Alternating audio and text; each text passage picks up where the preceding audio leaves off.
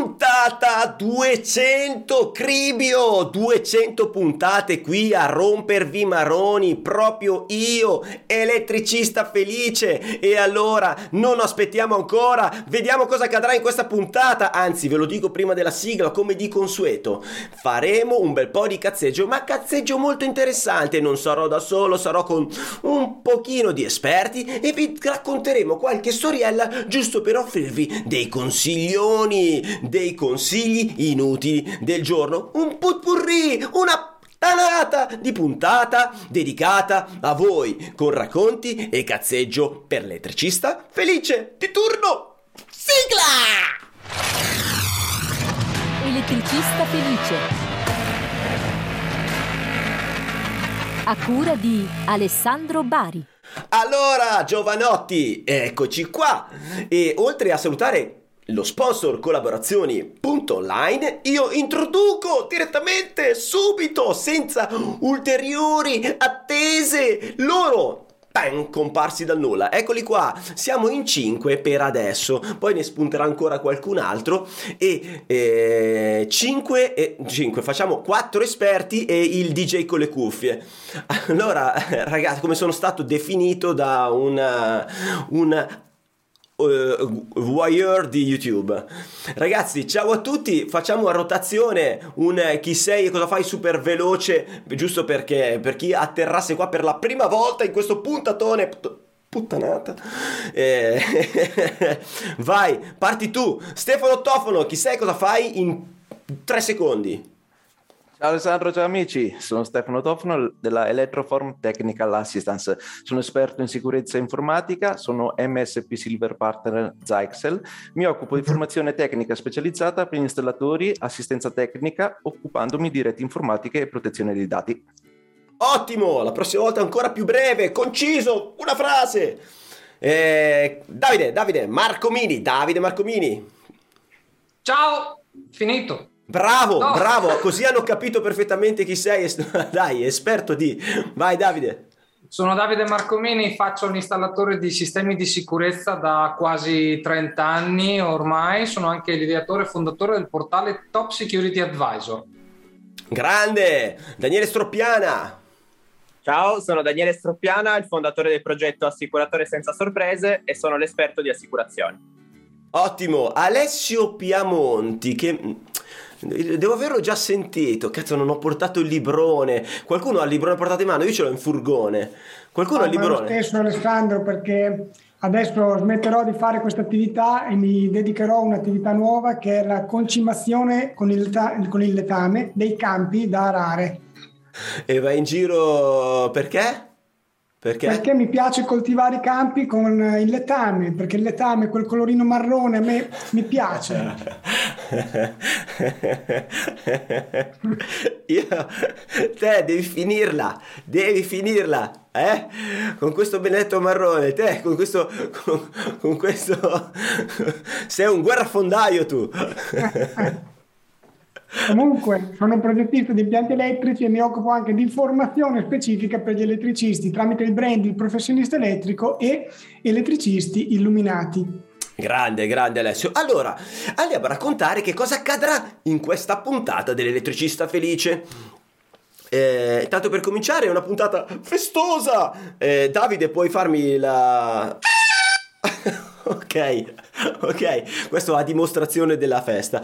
Allora, ognuno di noi racconterà un aneddoto a testa e poi magari anche un secondo aneddoto e accompagnerà questo aneddoto con un consiglio inutile del giorno, allo scopo di aiutare la grande comunità degli elettricisti a non fare gli stessi errori che magari noi stessi o chi abbiamo inquadrato o chi andremo a raccontare ha già fatto al posto nostro. E quindi evitiamo di sbagliare, dai, Cribio se ce la facciamo, è un puntatone d'aiuto.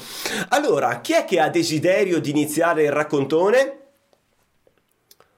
Io? Va bene, perché non, mi sembra che voi stiate proprio... Allora, il racconto di oggi è questo mi è successo più di una volta, più di due volte, più di tre volte, più di quattro volte di avere a che fare con eh, persone eh, professionisti, quindi stiamo parlando di elettricisti con partita IVA, con, più, con tanto tempo alle spalle di lavoro, eh, sono andati a fare dei lavori e poi quando subentro io a fare delle verifiche oppure subentro io dopo che sono passati loro, scopro alcune cose. E guarda vi dico che è una roba assurda, incredibile, non, non, è possibile pensare che questa cosa accada ancora oggi, ma vi assicuro che queste cose accadono ancora oggi e non sarebbe neanche il caso di doverle raccontare, ma siccome stanno accadendo...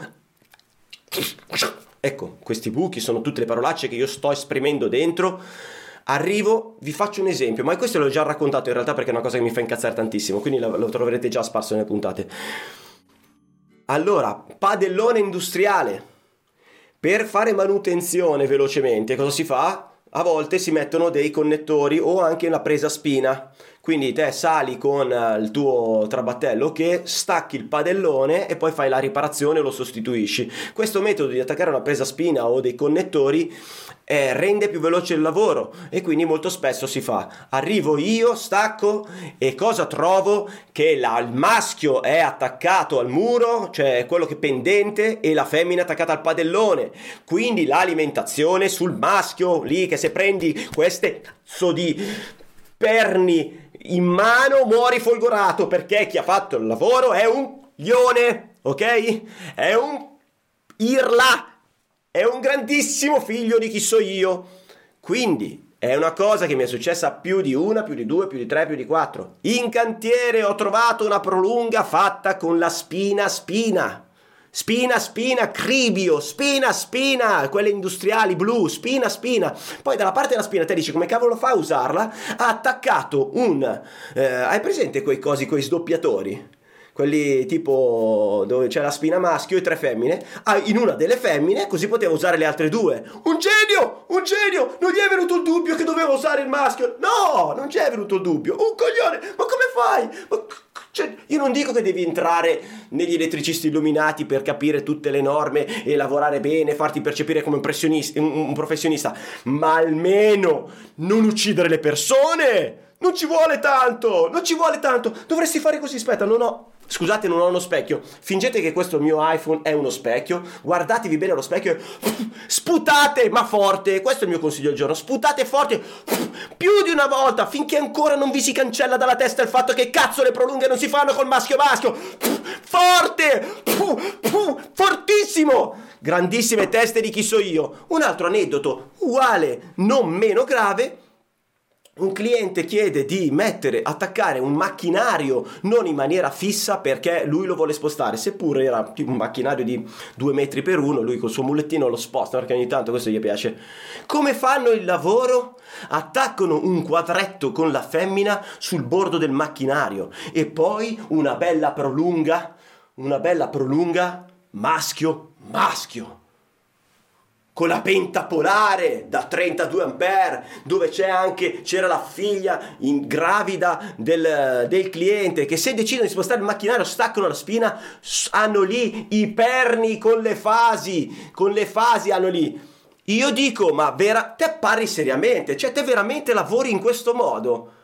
Cioè ma, ma può essere che esiste ancora nel 2022 un deficiente tale io vi dico di sì. Quindi quando anche voi umanoidi eh, andate a cercare un professionista, chiedetegli, ma te sei un coglione che fa le prese, spine, le prolunghe spina a spina? Chiedete, chiedete, perché se sei così magari ne scelgo un altro, capito? Tu sai che non si può fare, se no perché, oh, oh, guarda, per collegare il tv del... se non ci arriva il TV alla presa, anche in casa dei civili, mettiamo le barre di rame che portano la corrente al TV, così a vista, no? Altezza 60 cm, così ci arrivano anche i bambini e chi sta sulla sedia a rotelle. Ma santo del cielo, ma volete smettere di ammazzare le persone? Non lo so, questo, questo tono leggermente concitato, ecco il mio consiglio del giorno è sputatevi in faccia, fatevi aiutare da uno specchio, fatevi, mettete una foto sull'iPhone, fate quello che volete, ma riuscite, dovete, sputate in alto e aspettate il ritorno, qui è un po' più un gioco di precisione, ma fatelo, ragazzi fatelo, sputatevi in faccia finché non imparate che almeno le prolunghe vanno fatte col maschio e con la femmina. E non ho nulla contro le coppie maschio-maschio, femmina-femmina o fate i mix che volete. Ma le prolunghe, Cristo, devono essere maschio, femmina, femmina, maschio. Ecco, una prolunga finita, mi sto sputando, una prolunga finita, fate la prova, dopo che avete finito la prolunga, se questa qua non si può chiudere in se stessa, quindi creando un cerchio, proprio non si incastra in se stessa, avete sbagliato a fare la prolunga! Non è difficile, non è difficile, impegnate un pochino, poco poco poco. Se non riuscite a chiuderla su se stessa, avete sbagliato a fare la prolunga, pezzi di cunno. Vabbè, basta. Il mio primo consiglione è questo. Vi servirà un po' di saliva. E adesso chi di voi vi scelgo io? Dai, fa- facciamo un Alessio Piamonti? Bene, va bene. Faccio in maniera molto rapida perché tra un po' dovrebbero arrivare gli altri esperti. Sì. Ma io, visto che mi occupo di progettazione, parlerò di un errore progettuale. Non l'ho fatto io, l'errore progettuale l'ha fatto la persona che, alla quale avevo delegato il progetto, ma mi assumo comunque io la responsabilità perché essendo il progettista capotecnico poi avrei dovuto verificare in maniera migliore eh, il suo operato. Invece ho dato per scontato che sarebbe stato fatto bene e così non è stato. Cosa è successo? Ha messo un differenziale da 003 a protezione di un UPS, peraltro di tipo AC, nemmeno di tipo A, e quindi questo differenziale scattava intempestivamente. Piccolo problema, questo UPS era servito all'interruttore generale di media tensione, quindi se cadeva l'UPS eh, quando si scaricavano le batterie si staccava l'interruttore di media tensione e disalimentava un'intera scuola, quindi wow. non era un danno da poco. Per fortuna, diciamo, stavamo costruendo l'impianto, quindi anche rimanendo fuori tensione non succedeva niente, ma questo comunque è stato un errore molto grave da parte mia perché evidentemente non ho controllato meglio quello che avrei dovuto controllare. Quindi quello che il mio consiglio inutile del giorno è doppio. Primo, devi sapere esattamente cosa, come si mettono i differenziali, come vanno scelti, eccetera, normative, e, cioè gli aspetti basilari del nostro mestiere. Il secondo è che se deleghi a qualcuno segui delle procedure eh, fatte bene per la delega perché altrimenti se non le segui rischi di fare come ho fatto io in quell'occasione che non ho dato peso al controllo finale e di conseguenza mi sono trovato con un impianto problematico. Ok, sono d'accordo e mi ci metto anch'io sul tuo secondo consiglio perché a me è successo storicamente, quindi di, di, di delegare a chi non lo meritava. Eh, Davide. Sì, io ti, ti, racconterò un mio errore, più che altro errore di valutazione. Errori se ne fanno tanti nel nostro settore, eh, l'importante è che da questi errori si possa imparare qualche cosa. Quello che voglio raccontarti è un errore appunto di valutazione, più che altro di valutazione del cliente, nel senso, eh, grazie anche alla mia inesperienza dell'epoca, ho voluto dar corda a, a, a, quelle che erano le sue indicazioni. Quindi, dopo aver fatto il preventivo eh, ritenuto da lui troppo alto per l'impianto di allarme di un locale pubblico, mi sono sentito dire: Ah, no, costa troppo, facciamo che mettiamo due volumetrici lì, due volumetrici lì, che tanto bastano. Il problema è subentrato quando hanno fatto il furto. Il furto con destrezza, si sono fatti chiudere dentro il locale. È tutta una storia che non sto qui a raccontarvi nei dettagli, ma qualche tempo dopo mi sono visto recapitare a casa la lettera del legale che wow. mi chiedeva tutti i danni. Quindi io per fortuna avevo il mio preventivo che diceva il lavoro andava fatto così ed è stato il cliente a volerlo fare così, per fortuna.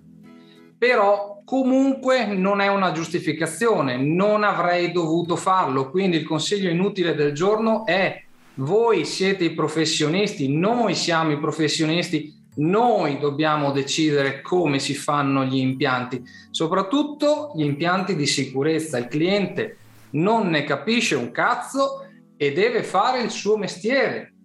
E l'ultimo consiglio inutile del giorno è amici, amici, amici un cazzo, quando ci sono di mezzo i soldi non si è più amici, quindi attenzione ad assecondare il cliente.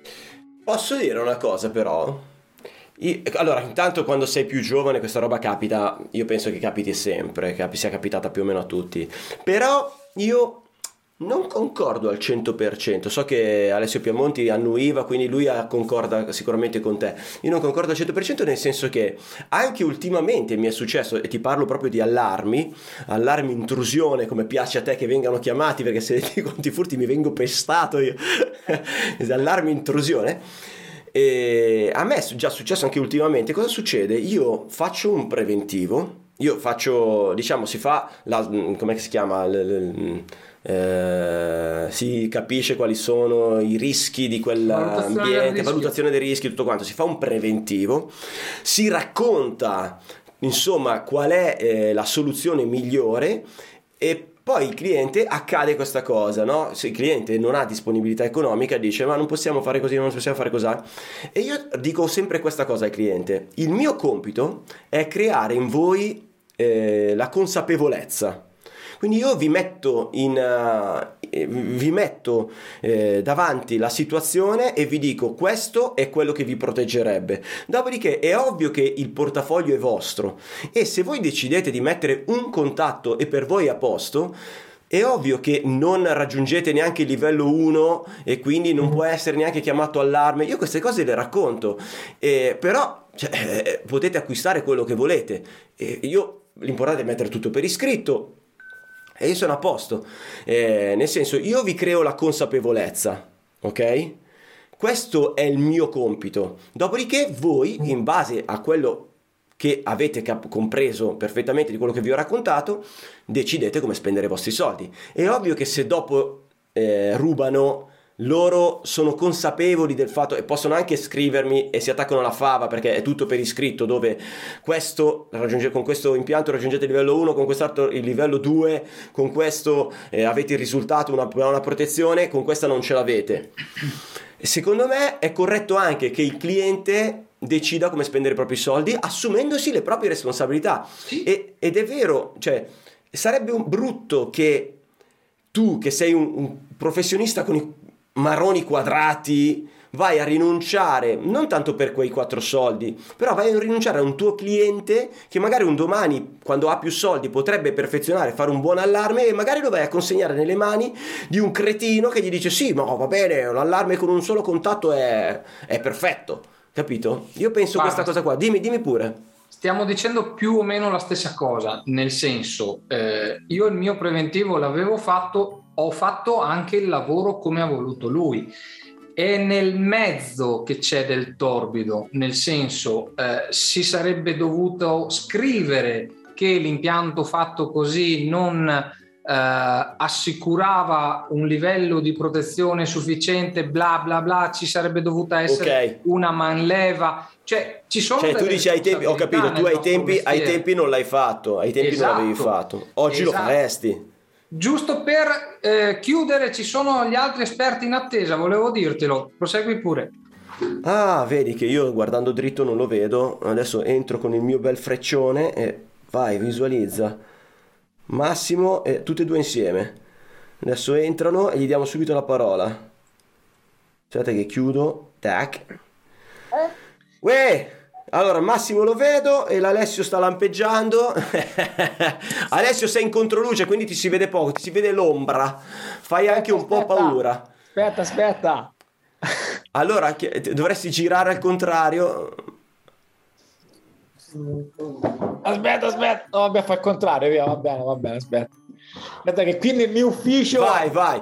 Allora, chi è che ha più fretta di voi due? Tra, perché siete arrivati precisamente insieme tra Massimo ed Alessio, l'Alessio Vannuzzi e il Massimo Zoccatelli? Io, io, io sono in riunione con, la, con Fabit. Ok, allora facciamo, parla- facciamo, parlare subito il, il, il Massimo Zoccatelli. Presentati con tre parole. Massimo Zoccatelli, esperto di... Cancelli, re dei cancelli. re dei cancelli. Vai, raccontaci il tuo aneddoto, Massimo. Uh, allora, ehm, volevo raccontarti un aneddoto di un lavoro fatto vent'anni fa, uno era tra le mie prime esperienze lavorative eh, da artigiano da solo e terminato un lavoro di luci esterne con eh, l'accensione tramite cre- crepuscolare, il cliente che era un pochino, non era tra i più svegli del mondo, eh, mi chiede le spiegazioni. Allora io cosa faccio? Ho il guanto, mi tolgo il guanto dalla mano, eh, copro il, eh, il, crepuscolare e faccio vedere che di notte le luci si accendono, cioè simulo il buio per farle accendere. E lui mi guarda e fa: Ma bello, bello questo sistema qua. Sì, sì, guarda, dopo di notte si accendono, quando viene la, la luce la mattina si rispengono. Tolgo il guanto e, e, faccio per andare via. Mi fa: Eh no, eh no, eh no, eh no. Mi fa: eh, eh, Il guanto, però me lo lasci? Mi fa il guanto. E ho detto, ma scusa, il guanto cosa ne fai? No, perché dopo se devo accendere le luci mi fa, come faccio io ad accendere le luci? Aveva capito che... questo...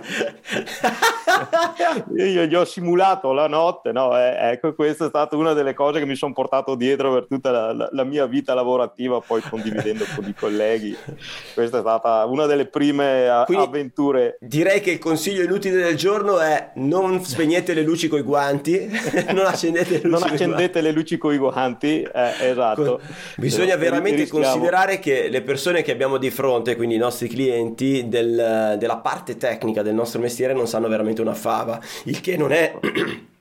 non è un insulto, è normale no, perché no, certo. probabilmente fanno dei lavori di cui io non capisco nulla, quindi non, non, non saprei fare una virgola dei loro mestieri, quindi sì, ci, sta, ci sta benissimo. Per carità, oh, non, non, era tra, tra i clienti più svegli che avevo, comunque va bene, dai, ci sta, è una bella, bella, cosa per sorridere. C'è la cucciola eh. che, sta, che, sta, salutando, eh, la, la mini Vannuzzi. Ciao, ma non ti sentiamo o non stai salutando ad alta voce? No, no, sta salutando voi. Ciao. Vede, vede, il DJ con le cuffie, vede. Ah. Ciao. Ciao. Ciao, amore. Ciao. Com'è il papà? È bello il papà? Sì, bella la mamma. Eh, eh, oh, guarda che qui la mamma. Guarda che la mamma è qui sotto, ti sente. Eh? Un, ba- un, bacio, un, un bacio alla, alla, principessa, ma un bacio anche alla regina. Grazie. Bene. Ti, allora, a, vai, se Massimo. Vuoi ti racconto il secondo che invece... Ah già, perché tu giustamente fai toccata e fuga, vai.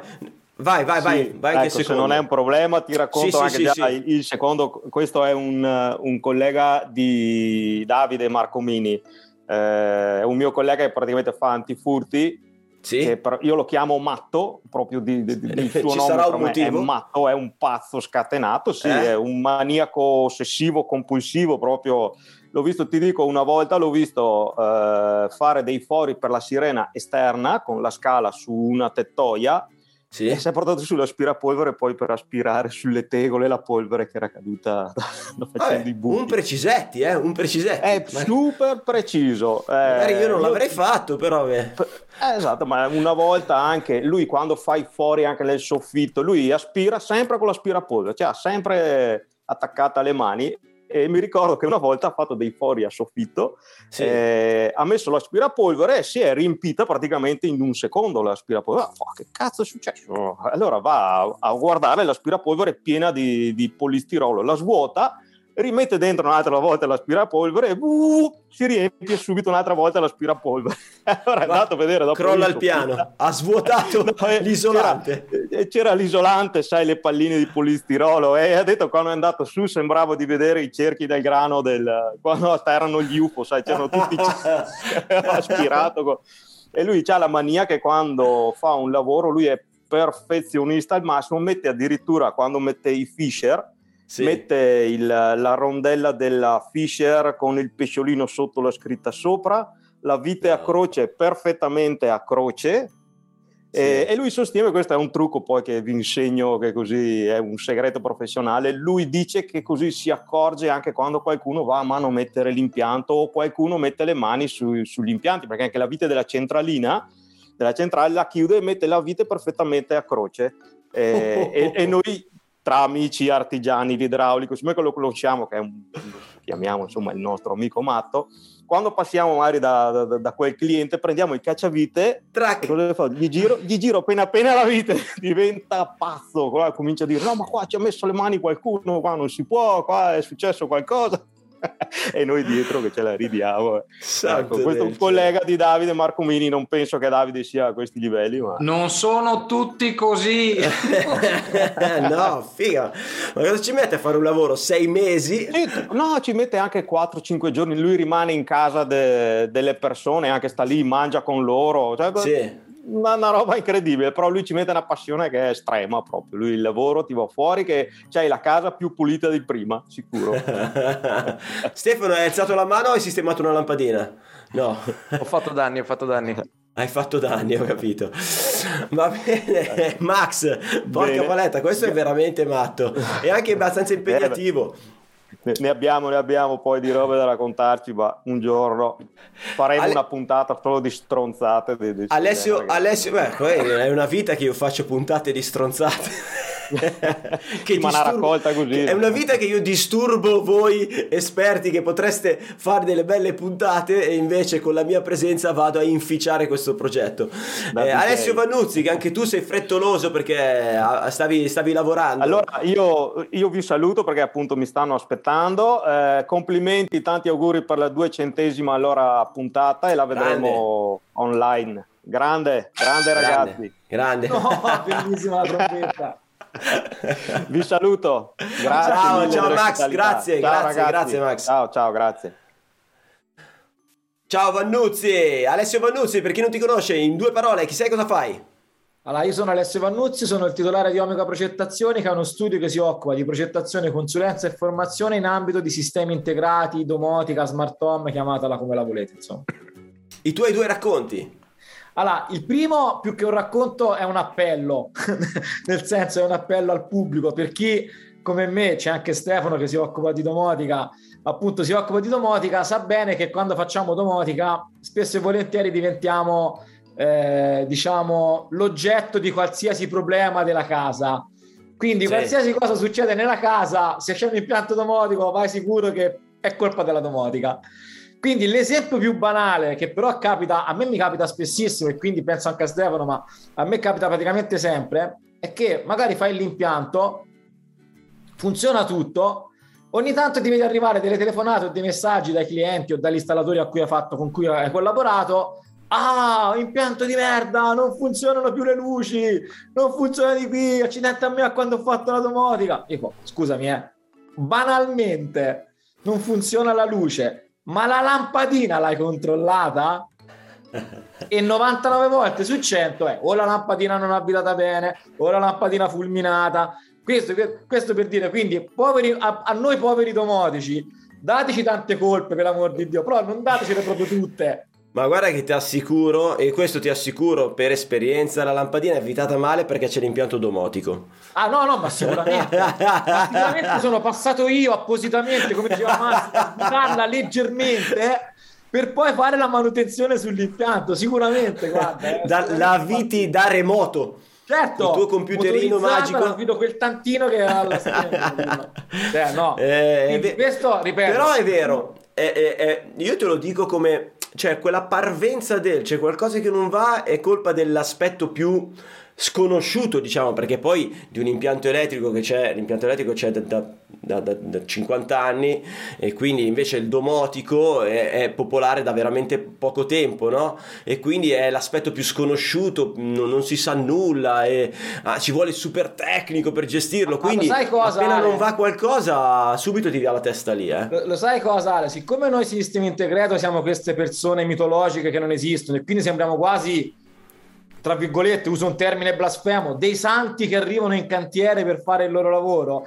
Allora, da questa figura santificata ci si aspetta dei miracoli.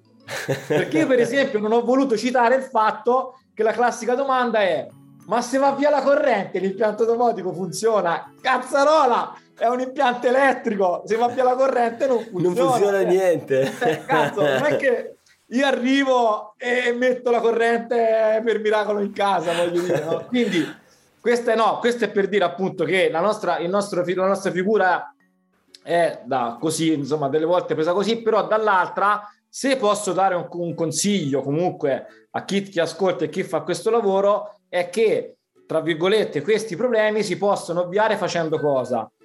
facendo prima di consegnare l'impianto al cliente i giusti collaudi, così almeno gli si dimostra che l'impianto è completamente funzionante e come tutte le cose, se c'è un problema può sorgere, ma si chiamano appunto problemi e ce l'ha la domotica come ce l'ha l'impianto elettrico, ce l'ha come l'impianto termico, ce l'ha come l'antintrusione, ce l'ha come la televisione che a un certo punto si suicida e non funziona più, eccetera, eccetera, eccetera, Certo. eccetera. Quindi non è che siamo da crocifiggere noi e basta, succedono, punto e basta. Invece, visto che anche io come Massimo sono un po' stretto, all'episodio invece brutto che mi è successo, in realtà ne avrei tanti, ma insomma ne faccio uno perché è un esempio secondo me classico dell'installatore che mediamente purtroppo ancora ad oggi non conosce bene i sistemi domotici ma che comunque si mette a farli e che magari non, non chiede supporto subito da parte di un sistema integrato o comunque di una persona un po' più informata. A- mi chiamano a fare una programmazione di un impianto eh, in, un, in uno showroom di cucine eh, mi chiamano esclusivamente a fare la programmazione. Io arrivo, l'installatore, diciamo il classico installatore che è già 30-35 anni che lavora, quindi di una certa età, ma nemmeno troppo, che però insomma è abituato a lavorare da- così da, da 25-30 anni e quindi ha le sue fisse, le sue pisime. Arrivo, devo fare una programmazione dell'illuminazione che era un po' DALI, un po' KNX. Provo a collegare il DALI, zero. Non mi dà assolutamente presenza di illuminazione DALI. E questo già, la domotica, che palle, non la dovevo fare. Aspetta, scusami, non è che ti ho detto che non sta funzionando. Mi dice il gateway che non c'è nessun driver collegato. Alla fin fine di 80 ballast che c'erano nel- nello showroom, non ne aveva collegati nemmeno uno. Per quale motivo? Perché banalmente gli era arrivata la scatola del ballast, c'era le istruzioni, ma che le vuoi leggere? Ma No, che mica saremo mai. pazzi, è tempo perso. L'ha buttati, ha collegato soltanto la parte di alimentazione, tra l'altro dicendomi anche "Eh, cazzo, ma io in, in laboratorio l'ho provato e funzionavano. Grazie al cavolo, ci avevi attaccato un potenziometro alla 230, funzionava sì, ma la parte DALI non l'aveva collegata, la parte di comunicazione. Quindi non aveva collegato proprio il morsetto in nessun faretto Sì, doveva- nello showroom. 80 Showroom- fare No, giro aspetta, lo ricollegarne showroom doveva 80. aprire dopo due giorni, avevano già intocanato, in- in- intonacato e i faretti erano quelli con la baionetta. Sì. Quindi non ti dico per toglierli. Io sono rimasto lì per vedergliene togliere due e in tutte e due ha staccato l'intonaco. Mamma mia. Quindi ecco, per dirvi, quindi chi fa questo lavoro, soprattutto lato impiantistico, e si trova a fare un impianto, tra virgolette, nuovo, nel senso che non ha mai affrontato, perlomeno le istruzioni di montaggio dei vari dispositivi, dei vari ballast, dei vari driver, leggetele, perché poi non è un discorso di system integrator strunzo che non riesce a far funzionare le cose. Se non ci sono i fili, anche lì uguale, io miracoli ancora non lo so fare. Eh, Quindi- però anche tu, Cribio, questi miracoli cazzo! devi, de- eh, devi- eh, eh, insomma, sarebbe Quindi, ora di ecco. arrivare al 4.0, 5.0 dove ci sono i miracoli. La prossim- il prossimo step è la fase miracoli, infatti. Nel PNRR hanno messo anche i miracoli, hanno messo... Ok? grande Alessio, grande Alessio. Auguri ancora per la duecentesima puntata, purtroppo non, sono- non rimango tanto, però insomma spero che avremo modo anche di vederci prima possibile tutti quanti insieme di persona, vista anche insomma la, la situazione passata e speriamo che ne- il tempo vada avanti migliorando, insomma. Organizziamo Ale con le, con le famiglie, dai, vediamo. Ecco. Dai, dai, Eh. dai, dai, dai. ok? Va bene. Ancora auguri. così, vero? Eh? Sai perché ti dico così? Certo, perché vuoi vedere Sofia.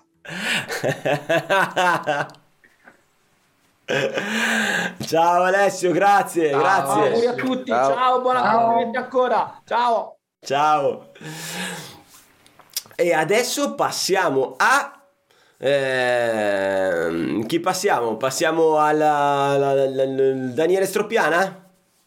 Ma fai, fai Stefano, così poi concludo sui vostri casi. Va bene, dai. Va bene. Poi noi, do- noi dobbiamo fare il secondo giro. eh.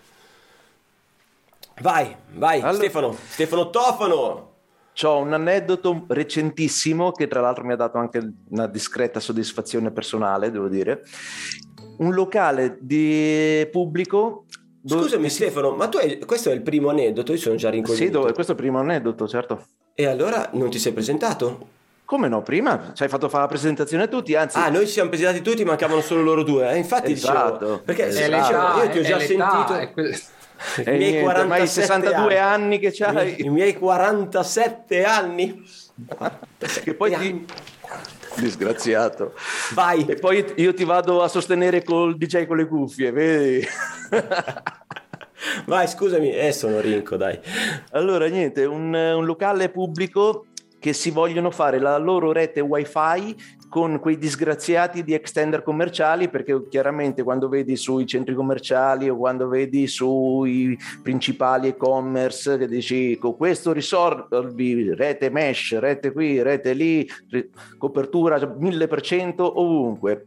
Allora, già puoi immaginare che non avendomi interpellato per fare la valutazione, perché va fatte sempre le valutazioni e analizzare le necessità, alla prima serata lavorativa con diversi utilizzatori della rete, con diverse fonti di disturbo perché era un locale pubblico, con i telefoni ai clienti, impianti audio e luci e qualunque altra puttanata che possa creare disturbo re- alle reti, Sì. il locale non ha più potuto lavorare con eh, tipo i POS. Eh, sai, se Ah, si è bloccata tutta la rete? Non funzionava più un cazzo. Bellissimo, soddisfazione sta cosa. Beh, giusto, poi è è giusto anche fare un'unica rete, quella che va al puttanaio insieme a quella dei POS che- Eh, per ricevere i soldi. La- trascura il discorso sicurezza, trascura il discorso, tanti discorsi, ma capisci che l'extender sull'extender dell'extender, cioè mm, un minimo proprio di concezione, no? È come, come ne- chi- elettrici. Non gli elettricisti, gli elettricisti che vedono la multipla della multipla, multipla casa dei clienti dicono: "Ra- Signora, ma cioè, prenderai fuoco prima o poi, no? Il, Sì. il concetto sulle reti è, è molto, è molto simile. Ovviamente eh, i giorni a seguire mi contattano, parliamo di una settimanella fa, insomma, quindi proprio, Ah, una roba proprio super recente. re- iper recente. E mi dicono: Ma come possiamo risolvere? Come è possibile che non funziona? Allora faccio l'analisi della struttura, sento le richieste, comprendo i dispositivi, il contesto, tutto quanto, e gli dico cosa va messo, quindi access point professionali, una stesura di, eh, di un cablaggio fatto dal loro installatore come, come si deve, tutto raggruppato e Sì. con certe eh, concezioni.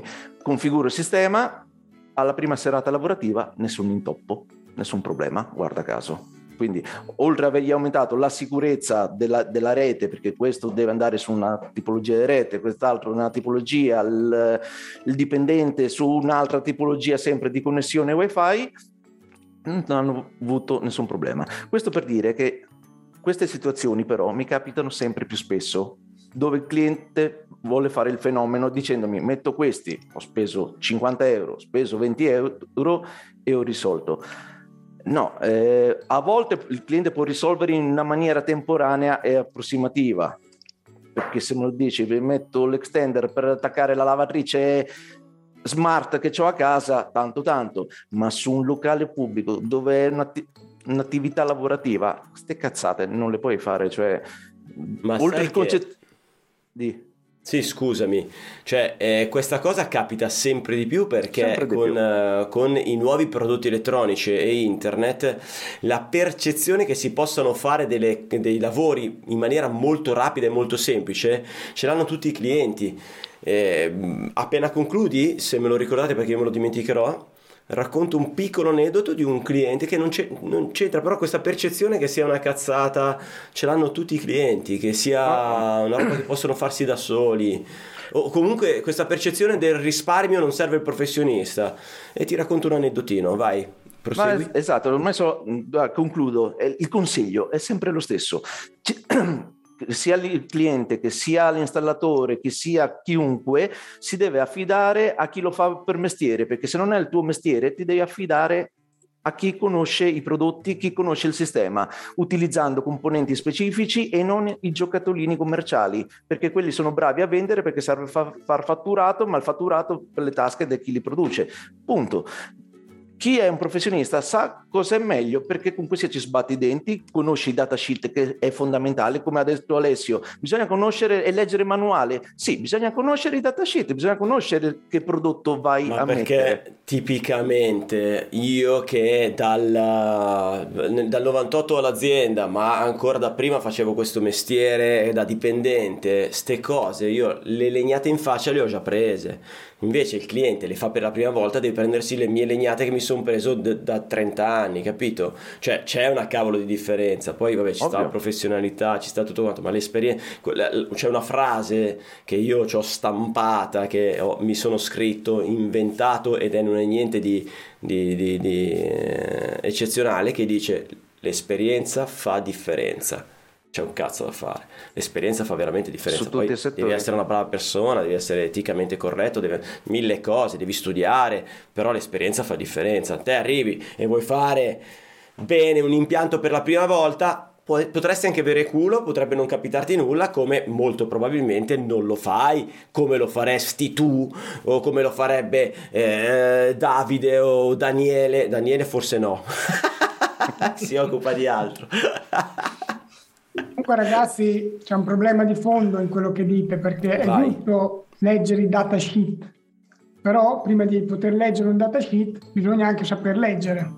Sì, ma devi abbiamo- saperlo comprendere. No, saperlo comprendere. quello che ho detto, ma noi abbiamo saperlo una valanga di elettricisti, elettrici- chiamarli elettricisti è un po' esagerato, non sa la differenza tra potenza, energia, tensione, corrente. Come faranno mai a leggere un datasheet? Vero, è verissimo questa cosa È qua. vero. Allora, mi hai fatto venire in mente una cosa che va un po' fuori, poi, poi facciamo parlare il, il- il Daniele. Mi hai fatto venire in mente di un cliente che, porca paletta, eh, a, a parte la percezione, mm, che ne so, muratore, eh, siamo lì a fare un lavoro elettrico, no? E dice, ho bisogno di un muratore per fare una traccia da qua, là, eccetera, per fare eh, lavori. E dico, ah, ti posso presentare il muratore? No, no, sicuramente costa troppo. È sceso giù dal suo condominio è andato a chiamare, c'è- c'era un, uh, un omino che parlava con difficoltà la, la- la lingua, che però pre- pescato a caso faceva il parcheggiatore, l'ha portato su, no? E gli ha detto devo fare una traccia da qua a là, ha pattuito un prezzo e ha fatto il lavoro, cioè c'era la traccia, c'erano altre robe.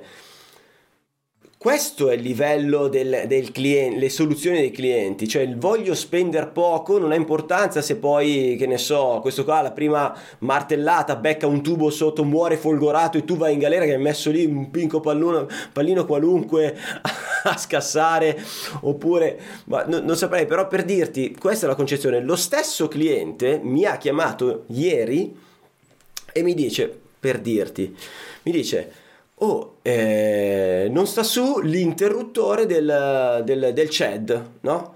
Fa, tu mi hai, mi hai posato due linee del CED, ok? E una delle due linee continua a scattare. Guardo, era un eh, salvavita in classe AC, gli ho detto probabilmente del- all'interno del CED hai qualcosa che crea dei disturbi, eccetera.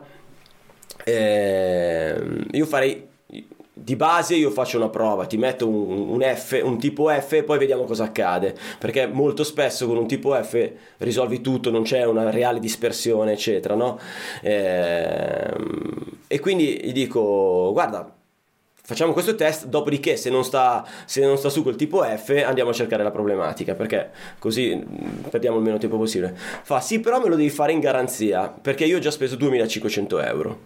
Gli ho detto, attenzione, tu mi hai chiamato diverse volte chiedendomi una- un tecnico per un giorno per cablarti un quadro, un, scusami, un, un tavolo particolare, cioè per darti una mano. Tutte le volte io ti ho detto questa giornata costa X, tra l'altro io mi faccio pagare in anticipo perché è un cliente con partita IVA, eh, quindi io scusatemi, ma non mi fido un cazzo di... Io lavoro per i privati, quelli con partita IVA, se li devono pagare dopo non pagano, quindi io dico mi paghi prima, faccio il preventivo, la fattura, mi paga prima eh, e poi esco. Non esco mai. E gli dico sempre, se hai fretta, fai un, preventi- eh, fai un bonifico istantaneo perché altrimenti io aspetto che- di vedere i soldi in banca quando vedo i soldi in banca due giorni dopo se fai il bonifico normale te lo mando se hai fretta fai un istantaneo e qualcuno lo perdo e di cui non me ne fotte niente chiaramente e molti invece eh, lavorano in questo modo qua al di là di questo che è già un suggerimento che do a tutti voi, se ne avete la possibilità,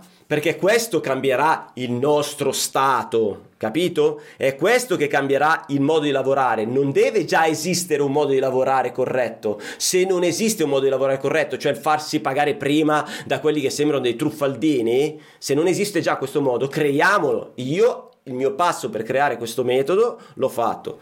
Suggerisco a tutti voi, chi l'ha già preso nel sedere come ho già fatto io più volte, eh, di fare altrettanto. Vabbè, fatto sta che si lavora parecchio anche così con il pagamento in anticipo. Gli ho dato delle giornate eh, il tecnico, quindi ha speso dei soldi, avevano richiesto di avere due linee per il rec, abbiamo steso, posato le due linee, tutto quanto per il rec, le ha collegate, avevano un quadro già fatto con il eh, progettino e tutto quanto, dove c'erano liberi questi differenziali magnetotermici eh, esistenti dedicati al rec, quindi li ha collegati lì, funzionavano, tutto a posto, cioè il lavoro che è stato fatto lo hai pagato. Non è che adesso ti scatta un tuo differenziale che non ho messo io, che non ho progettato io, eh, se ti scatta è da sostituire o oh, devi pagare, non è che non, non rientra in una garanzia. Alessio, cosa ne pensi tu di tutto questo?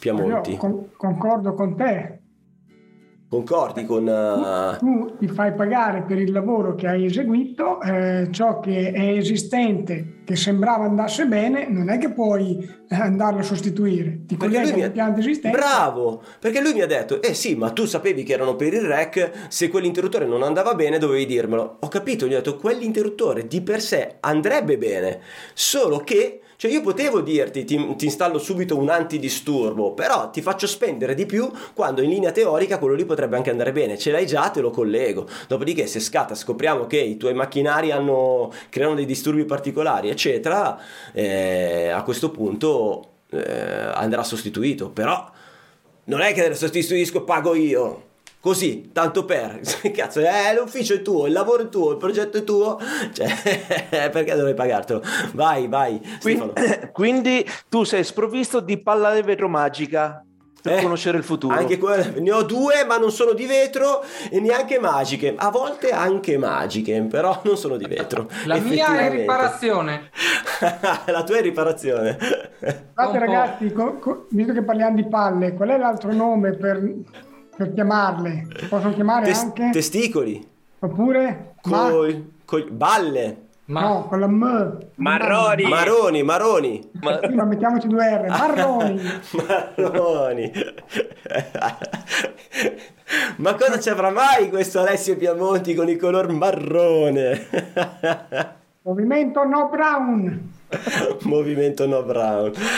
Allora, ripartiamo da, da capo con il, con il, nostro giro. Chi è che aveva fatto per primo? Mi pare prima. Vabbè, io, ma Daniele. ho già parlato fino adesso. Daniele, ah, no, ma manca, ah, manca Daniele. Lo stavamo, lo stavamo eh, saltando. aspettavo di poter intervenire sul marrone. Cioè, io ah, volevo che Alessio mi desse l'imbeccata. ok, il là. Perché giustamente se si parla di assicurazioni, quale colore meglio del marrone può rappresentarle? Sì, una, una bella assicurazione di merda. Quando allora, parli di assicurazioni ti, ti, scende già la tristezza perché devi parlare di tutte quelle cose che, che, che non che, cioè, di, di, tutti i disastri che potrebbero accadere ma che l'utente normale non vede. Guarda, non la vede. figura dell'assicuratore è quella figura mitologica un po' capra e un po' umana, che sì. si contrappone alla figura del santo che scende giù per le reti. Quindi io praticamente rappresento il diavolo, la sì. parte di sotto, che si contrappone a tutto ciò che è buono. Vestito di nero con la falce e il cappuccio. Esatto, esatto, perché materialmente questa è la percezione che c'è. Um, allora, io in realtà avevo preparato una storia tutt'altro che felice, ma sentendo voi, ho deciso di modificare e di ricollegarmi alle vostre di storie perché penso okay. che eh, possa essere più utile effettivamente, avendo io un ruolo diverso, eh, collegarmi a quello che voi avete detto per completare ancora di più la parte. Eh, parto proprio dalla tua, Alessandro, quando hai parlato, correggimi se sbaglio, di padella e di quello che era il, il danno con le spine maschio-maschio. Ah, sì, maschio... sì, il mio primo racconto, ok. Ok. Um, io penso che i problemi che, che, so, che, si possono ricollegare, ritrovare in tutti i vostri racconti, stiano principalmente in due cose. La prima sono i soldi, sempre. Purtroppo i soldi per le persone fanno dimenticare tutti gli altri aspetti, quindi quando si tratta di dover spendere del denaro ci si dimentica della sicurezza, ci si dimentica del, dell'efficacia di un lavoro, della bontà del professionista, dell'esperienza che c'è dall'altra parte. Se c'è qualcuno che ti fa pagare 10 piuttosto che eh, 20, 99 su 100 purtroppo quella persona sceglierà chi fa pagare 10 senza però chiedersi il perché, il che cosa c'è dietro. Questo è anche così nelle assicurazioni, quindi il parallelismo dei, dei preventivi, delle analisi che ci stanno dietro. Troppe poche persone ehm, si informano, troppe poche persone vanno oltre e approfondiscono quella che dovrebbe essere una corretta analisi. E, e mi è piaciuto quando prima Stefano parlava di analisi, di valutazione per, per capire effettivamente che cosa c'è, che cosa si può fare e come migliorare. Il secondo problema strettamente collegato al problema dei soldi è proprio la percezione. Quindi nel 2022, ma anche nel 2021 e ormai da dieci anni a questa parte, la percezione è un problema enorme, anzi penso che sia il problema principale rispetto a quello dei soldi, perché soldi in giro ce n'è e le persone tendenzialmente i soldi li spendono a patto che percepiscano effettivamente il perché li devono spendere. Cioè, um, o comprano la marca e allora se noi fossimo dei super fighi che abbiamo una super marca, in questo caso voi lo siete perché tra elettricisti illuminati, eh, tutti quanti marchi registrati, elettricista felice, effettivamente il marchio, la marca, il brand, per dirla all'americana, c'è. E quindi se tu ti presenti, fai vedere che sei ovunque, ci metti la faccia su tutti i social, la persona potrebbe dire ok, ti pago di più perché sei lì, perché riconosco la tua importanza ma non per tutti è così. Quindi per chi non ha quella possibilità, la percezione deve essere una fatica in più nello spiegare Daniele, devi comprare casa, davvero perché la sto comprando, quindi dovrò fare i lavori, è un gran casino scegliere, perché io tendo a fidarmi ed affidarmi ai professionisti. Devi comprare casa, dovresti fare questi lavori, c'è l'impianto elettrico da rifare. ok, ma io non capisco un H sono un assicuratore, non sono un impiantista, non capisco niente. Come fare effettivamente per informarti? Beh, darò i miei soldi, indipendentemente dal prezzo, ovviamente non posso spendere 100.000 euro se ho un budget di 20.000, ma li darò al professionista che mi ispirerà più fiducia e cercherà di spiegarmi meglio quello che rispetto alle mie richieste, alle mie esigenze può essermi utile. Eh, vi faccio un esempio di un preventivo che ho ricevuto se io uh, gli dico che ho una casa di 150 metri, eh, perché questo è effettivamente il caso, e gli dico gli impianti sono nativi di 50 anni fa, i pavimenti li vorrei recuperare, ma devo rifare gli impianti idraulici e l'impianto elettrico perché non mi fido. Fammi però prima una valutazione di cosa è recuperabile e cosa no, al netto del fatto che Uh, parlo per l'idraulica, tanto i tubi del, del, condominio saranno sempre in piombo, cioè se c'era il piombo quelli restano, poi io lo faccio anche figo in casa mia, ma comunque sempre il piombo c'è. Quindi gli dico per piacere, fammi una valutazione oggettiva di cosa si può recuperare, cosa no, fammi un preventivo per questo, questo e quello. Mi è stato presentato un preventivo con un costo dei punti a caso, ma senza una logica.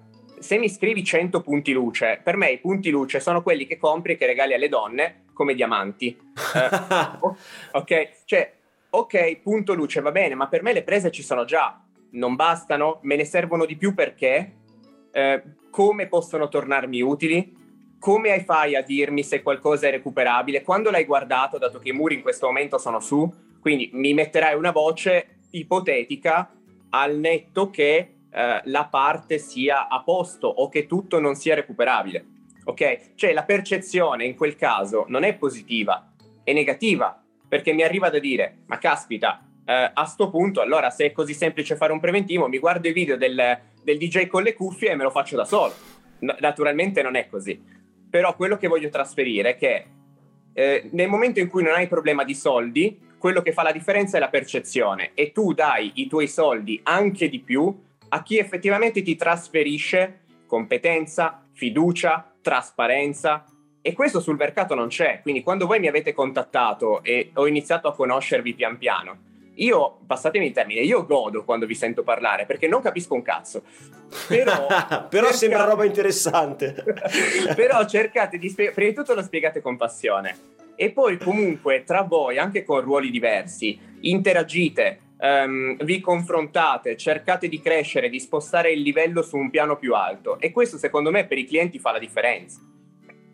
Ah, ricollego le ultime due cose, poi scusate, questa era la premessa, figuratevi quanto parlo con i clienti, che due marroni che gli faccio. Solo marrone. Marrone, marrone. Per quanto ehm, ha detto poi invece Alessio, per esempio, col discorso del, del danno in progettazione, in cantiere, e anche per quanto diceva Davide Marcomini col discorso del preventivo e la richiesta che poi ha avuto di danni in seguito al fatto che gli è arrivata una richiesta dell'avvocato, anche qui le soluzioni esistono. Ne abbiamo parlato io e te Alessandro, ma velocissimamente. Eh, in entrambi i casi, sia una polizza di RC professionale o aziendale, che una polizza di tutela legale fa sì che voi, in primis, vi dico come funziona nel mio lavoro questo parallelismo. Io e Alessandro ci sentiamo, facciamo un'analisi, gli faccio dei preventivi perché secondo me quella è la soluzione più adatta. Alessandro mi dice: Ascolta, non voglio spendere 10.000 o 5.000, fai il meglio che puoi con 5.000.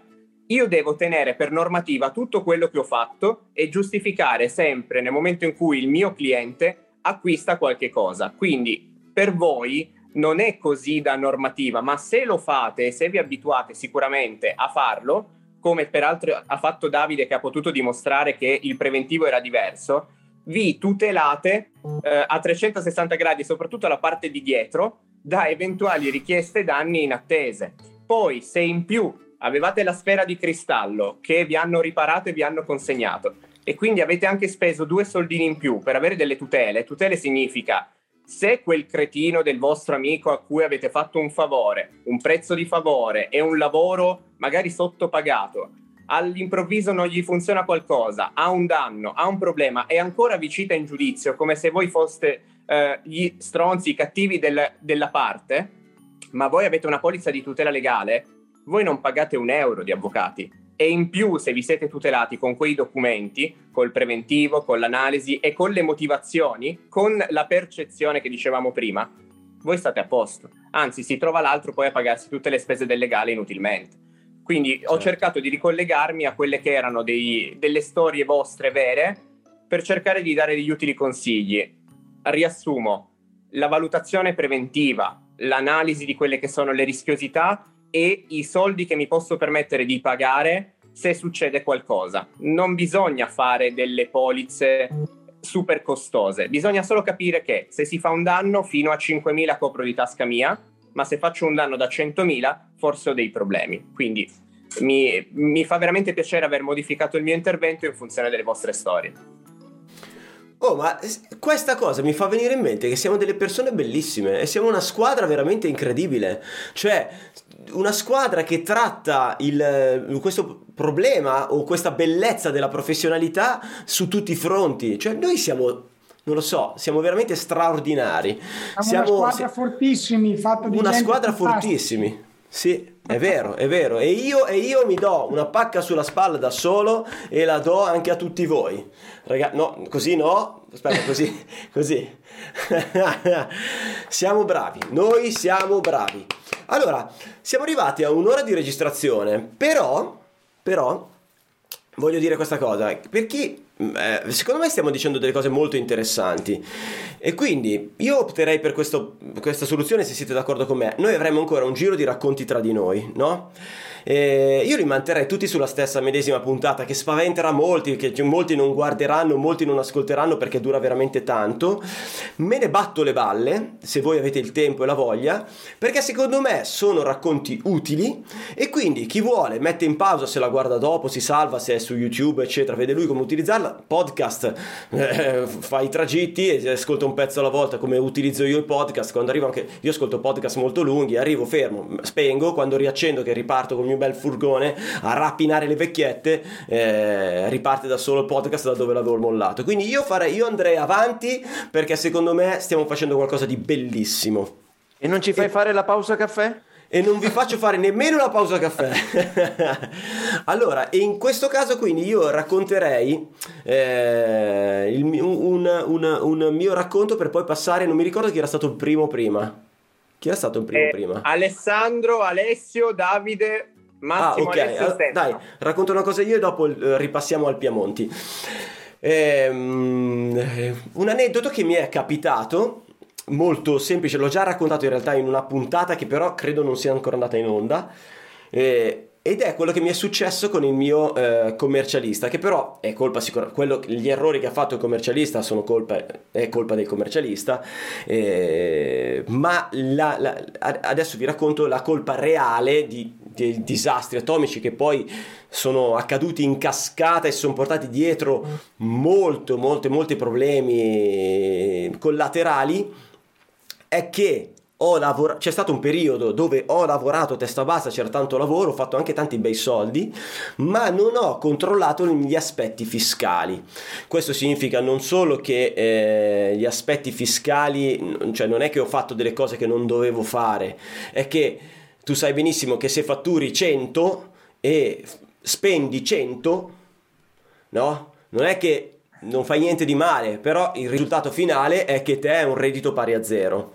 E normalmente sarebbe il caso di avere almeno un reddito come minimo da 24.000 euro, cioè non lo so, decidi te qual è il tuo reddito, però potendo scegliere delle spese, perché magari sono degli investimenti, dei corsi, delle mille cose, sai, io sono uno che spende eh, per, per crescere anche personalmente, Insomma, io ho speso dei soldi perché li avevo, d'altronde lavoro, guadagno, ehm, porca paletta, e, e sono arrivato perché lavoravo a testa bassa eh, e ho avuto dall'altra parte un commercialista che se ne è battuto le balle di dire senti ma guarda che forse eh, ho, ho, ho, avuto un anno da reddito zero. Ho speso, ho speso più di quello che ho guadagnato d'altronde i soldi in banca c'erano non me ne sono neanche accorto no? Eh, reddito zero per me ha causato molti vabbè il problema base è che se devi acquistare eh, il mutuo in banca un mutuo alla banca eh, con un reddito zero non è semplicissimo. Fidati, la banca ti dice: Eh, cazzo vuoi andare? Vabbè, questo è il meno. Il disastro che ha creato il commercialista, che oltre a non avermi mm, suggerito, uè Ciccio, forse è meglio che non, non compri adesso, compra prossimo anno, ehm, è che il mio vecchio commercialista, perché l'ho, l'ho sostituito, mi ha eh, ehm, per pagare le tasse scriveva dei numeri a caso, cioè tirava i dadi praticamente, no? Tirava i dadi letteralmente, scri- cioè noi siamo andati col nuovo studio a vedere quello che depositava ed erano numeri a cazzo, numeri a cazzo e io non mi sono accorto di niente perché come spesso purtroppo accade, il tuo, il tuo, professionista di fiducia gli dai in mano la situazione, se lui ti dice eh, in questo momento no, non devi pagare niente, piuttosto che queste tasse le paghi con l'IVA in accredito, va bene, ci pensi tu? Sì, sì, ci pensi tu. Io sono arrivato ad avere oltre 40.000 euro di IVA in accredito e non, non ha, ci pensi tu, una fava, nel senso che lui... Cioè, avevo anche il DURC regolare perché quello che mi diceva lui di pagare, io lo pagavo. Era cioè, solo che denunciava cifre errate lui, no? Nel mio cassetto fiscale tirava veramente i dadi. Siccome è accaduto negli ultimi 5 anni, non erano ancora iniziati i controlli da parte della, della, finanza su quegli anni lì, tutto taceva, era tutto tranquillo. Poi noi volendo aprire la, la, la società abbiamo deciso di affidarci a, un, a, uno studio un po' più strutturato rispetto a un commercialista, il nostro commercialista solito, senza che non avevamo ancora scoperto niente. Abbiamo iniziato a scoprire i casini quando questi hanno preso in mano tutti i vari documenti, cioè molti documenti che non arrivavano dal vecchio commercialista perché non era in grado di fornirli. E già questo ti si accendono le prime lampadine. Quando siamo entrati nel cassetto fiscale a vedere, dice: Ma guarda che questo qua non ha denunciato, che ne so, registro IVA, quelle minchiate lì, non l'ha fatte negli ultimi, negli ultimi anni. Poi non ha fatto fatto questo, poi ha depositato questa cifra qua, cioè perché in questo documento dice che hai fatturato 200.000, eh, 300, 200.000 e 238.000, che ne so, e in quest'altro 10.000 euro tondi?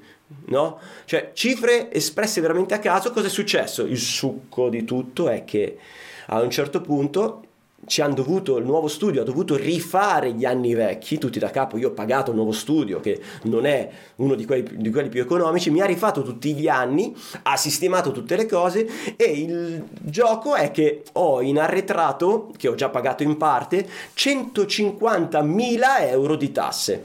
Capisci bene che quando tu prendi una persona, gli dici da adesso dammi 150.000 euro di tasse, dipende dal suo status, potrebbe anche cadere in ginocchio e poi lo Stato non è che c'ha troppa voglia, lui prende e ti toglie tutto quello che hai, anche le mutande e anche le balle, altro che anche i marroni, capito? E... Alessandro, quindi... non ho capito una cosa, ma tu questi 150.000 euro li hai già versati o li devi versare che non li hai versati? No, no, non erano stati versati, 150 compreso le more. Ok, mm. però le more non erano neanche tantissime. Metti 20.000 euro di more e 130 No, non sono stati versati non perché, perché io non ne ho mai... Cioè, non, mai, non, è che mi arrivava l'F24 e io non lo pagavo, capito? Cioè, lui registrava eh, robe diverse da quelle che erano la realtà, ok? Quindi, di fatto mi ha fatto pagare meno tasse, cioè, per carità, ma erano meno tasse non regolari, no? Solo che lo Stato non se ne accorge se tu insomma, se, se, sembra regolare finché non controlla non se ne accorge. Fortunatamente che c'è stata quell'idea di aprire la società, eccetera, che abbiamo passato a un altro studio, non se ne è accorto lo Stato perché sennò quelli, sai, poi te li chiedono, insomma. Diciamo che in base poi a questo tipo di debito c'è una parte che non puoi rimandare, una parte che devi pagare subito, una parte che invece puoi rateizzare e così è stato. Una parte l'ho rateizzata tipo 32.000 euro, l'ho rateizzata in, in, eh, in 5 anni, potevo farlo, si è fatto eh, 45.000 li ho pagati subito con eh, l'IVA che avevo in, eh, in avevo un credito d'IVA e poi tut, una par, un'altra parte li ho pagati con quelli che avevo non li ho spesi tutti perché c'era una parte che potevo pagare entro fine anno, entro fine 2022. Quindi a me manca ancora molte decine di migliaia di euro da pagare entro fine 2022 che, che pagherò per carità. Non... Il concetto però cos'è? Uno, ti affidi a un professionista, però cazzo un occhio buttalo. Di adesso non saprei neanche come fare a controllarlo perché avrei dovuto mm, sarei dovuto entrare nel cassetto fiscale e accorgermi delle cose che non andavano, però in realtà io anche quando me le mostrava il nuovo studio, cioè a- avrei dovuto prendere un altro professionista e far controllare il lavoro quello perché io non me ne sarei accorto comunque. Ma il succo è che vabbè l'errore quello del mio reddito zero che mi ha causato una serie di problematiche per quanto riguarda gli, gli acquisti il mutuo eccetera è un errore che ho pagato con... e, e quella è una colpa mia. Anche se un commercialista te l'avrebbe detto uno che ti segue seriamente te l'avrebbe detto però cazzo non devi lavorare basta devi controllare quello che stai facendo. E poi purtroppo devo dire che non ti puoi neanche fidare al 100% dei professionisti perché molto spesso i professionisti non sono professionisti, cioè anche se è andato bene per tanti anni, cioè da sempre, eh, gli ultimi 5 anni ha creato casini su casini. Un'altra cosa, l'aspetto più grave creato è stato che il mio socio, e quindi mio fratello, è stato psicologicamente distrutto da questo evento e quindi tutte quelle basi che creano poi la fiducia sugli investimenti nella tua professione e, e, e, e tutta una serie di, di equilibri si, vengono meno e, ti assicuro che questo aspetto eh, ti destabilizza e crea un periodo della tua vita detto periodo di merda. E questo periodo di merda poi sì, sì, sì, questo periodo di merda ci riporta a di nuovo al color marrone, dando quindi la parola all'amico Alessio Piamonti con il suo racconto. No, vabbè, concludo dicendo, eh, ragazzi, attenti anche a quello che fanno le altre persone, i, i, i, professionisti che vi accompagnano nel vostro mestiere, anche quando scegliete il commercialista, forse adesso noi non abbiamo scelto quello per il prezzo più basso, era stesso nostro paese, era una bravissima persona. Non so che cosa sia successo negli ultimi cinque anni, te lo giuro, non ci siamo accorti, noi lavoravamo e basta e non ci siamo accorti di niente. Però forse, forse, non lo so, consigliarvi uno studio super organizzato che costa il doppio?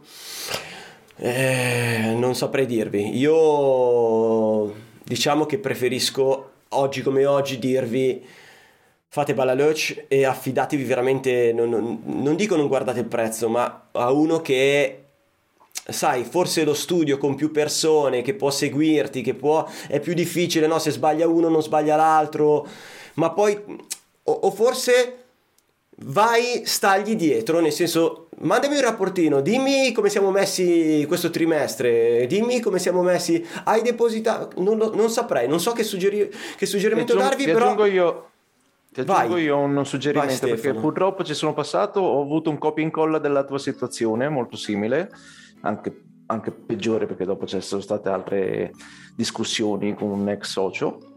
Il, il consiglio a oggi è quello di collaborare con studio di fiducia, ma ra- di fare l'investimento di averne un secondo che controlla quello che fa il primo, mo- con la consapevolezza di entrambi che loro si, si autocontrollano. È di- più dispendioso, ma ti tutela lavorativamente, soprattutto se muovi parecchio, quindi è un investimento da fare.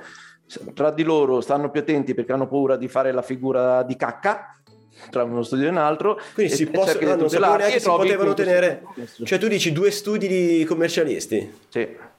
Invest- noi abbiamo fatto una cosa simile, studio dei commercialisti e revisore contabile. Il revisore contabile è andato a verificare tutto e in effetti sono emerse delle incongruenze che siamo riusciti a sanare. Però ecco, non è una brutta idea quella di Stefano, è ovvio che sia dispendioso. Io se posso dire la mia, bisognerebbe che comunque le- chiunque ha una partita IVA abbia un minimo di basi per capire anche questi aspetti qua, perché non è che dai tutto al commercialista, te ne freghi, perché poi il commercialista Sì. prende su, scappa, ti porta via i soldi, eh, dopo è tardi. Quindi un minimo bisogna capire anche di questo lato. Oppure se non ti fidi, ti metti a studiare master in economia. Eh, non, non si vede perché tu hai messo lo sfondo... Aspetta. Vediamo un po' Devi se- starti dietro un po' comunque, minimo, eh. Sì. Sì, sì, comunque no, bello, il consiglio mi piace. Quindi tu dici un, un revisore dei conti ed è una sorta, cioè tu fai una... paghi annualmente, diciamo? Master. Può pagare annualmente, ti fa una visione e contestualmente ti può dare dei suggerimenti, dipende che tipologia di contratto fai con questo revisore contabile. Revisore contabile, lo scrivo. Perché è un altro mestiere, cioè il commercialista mm, è un mestiere un po' strano. Mm, è un mestiere un po' strano. È vero. C'ha del marrone, c'ha del marrone il commercialista. C'ha- Alessio Piemonti, vai, raccontaci il tuo secondo bene. episodio. Ora, il mio secondo episodio, che è stato forse uno dei, più- dei miei più grandi errori, fu qualche anno fa quando mi contattò su Messenger uno strano individuo dicendomi ascolta io voglio aprire un podcast, io non sapevo neanche cos'era un podcast, "Eh, vieni a fare l'esperto di norme e io ho detto sì. Ma era, ma era un DJ con le cuffie? Esatto, esatto. No, adesso, battute a parte, un, un errore molto grande che ho fatto e che mi sto tirando dietro, eh, perché in ogni momento potrebbe scoppiare la bomba, è stato quando ero giovane, appena eh, iniziato l'attività di progettista, ero ancora da solo, non avevo soci, dipendenti, cioè niente, ero solo io, libero professionista, mi chiama quest'altro studio di progettazione e mi dice guarda, abbiamo progettato un impianto elettrico in questa azienda e avremo bisogno che qualcuno andasse a fare i rilievi per vedere quali sono le modifiche. Ci puoi andare tu? Eh, io avevo anche poco lavoro perché avevo appena iniziato, quindi sì sì ci vado io eh, così proprio ce lo siamo detti a voce, neanche senza incarico. Va bene, vado a fare i rilievi, finisco di fare questi rilievi, mi fa, ascolta, ormai hai fatto i rilievi, disegnalo te, hai scritto te, ci capisci meglio nella tua scrittura, facci anche già l'aggiornamento di tutta la parte grafica, quindi planimetrie, schemi, eccetera. E io tutto contento, sì sì, va bene, va bene, te lo faccio. Va bene, faccio sta, sta roba, gli mando i file, mi fa, ascolta un po', ma visto che ormai hai fatto i rilievi, hai fatto i disegni te, fai, fallo diventare un progetto as-built. Un progetto as-built vuol dire come costruito, quindi il progetto finale che mh, viene aggiornato allo stato di fatto. Solo che fare un as-built e metterci il timbro professionale sopra equivale ad assumersi una responsabilità, cosa che io non volevo fare. Però a quel punto mi ha detto guarda se vuoi essere pagato devi far così. E io lì erroneamente da giovane ho accettato, ma eh, me lo porto tuttora dietro perché non ho valu- verificato la loro progettazione, non ho verificato i loro calcoli, le portate, le cadute di tensione, c'erano delle norme particolari in quell'ambiente, quindi ho dovuto dar per buono quello che loro avevano progettato Caspita. in pratica l'ho avvallato con il mio timbro su quel progetto SBuilt. Probabilmente andava tutto bene, ma mi resta da sapere, quindi cioè, è ovvio che quello che ho, verificato io, le verifiche di massima, di massima sono state fatte, non è che sotto a un 100 ampere c'era il cavo da 2,5, quello ovviamente no, però non posso sapere se una determinata linea era stata calcolata in maniera adeguata per contenere la caduta di tensione, le perdite di potenza, tutte queste cose Certo. che vanno fatte in fase progettuale. E quindi ho questo scheletro nell'armadio che è lì. eh, perciò il consiglio che voglio dare soprattutto ai giovani, eh, perché tanto ormai chi lavora da vent'anni e fa ancora queste cose se la merita di prendere in quel posto, ma ai giovani almeno no, se ti viene chiesto di fare una cosa con cui tu ti assumi una responsabilità e non hai la certezza di poter evitare mh, delle contestazioni, lascia perdere, non lo fare, non fare come ho fatto io, che ho sbagliato, che per due soldi mi sono fatto comprare all'epoca eh, e, e adesso ho questa... Cioè, non, è, non è detto, eh, perché probabilmente va tutto bene, però chi lo sa. Mm. Certo, certo, certo. Mi fai venire in mente una roba eh, che sicuramente mm, si può raccontare e può essere utile ai giovani, che è facile fregare.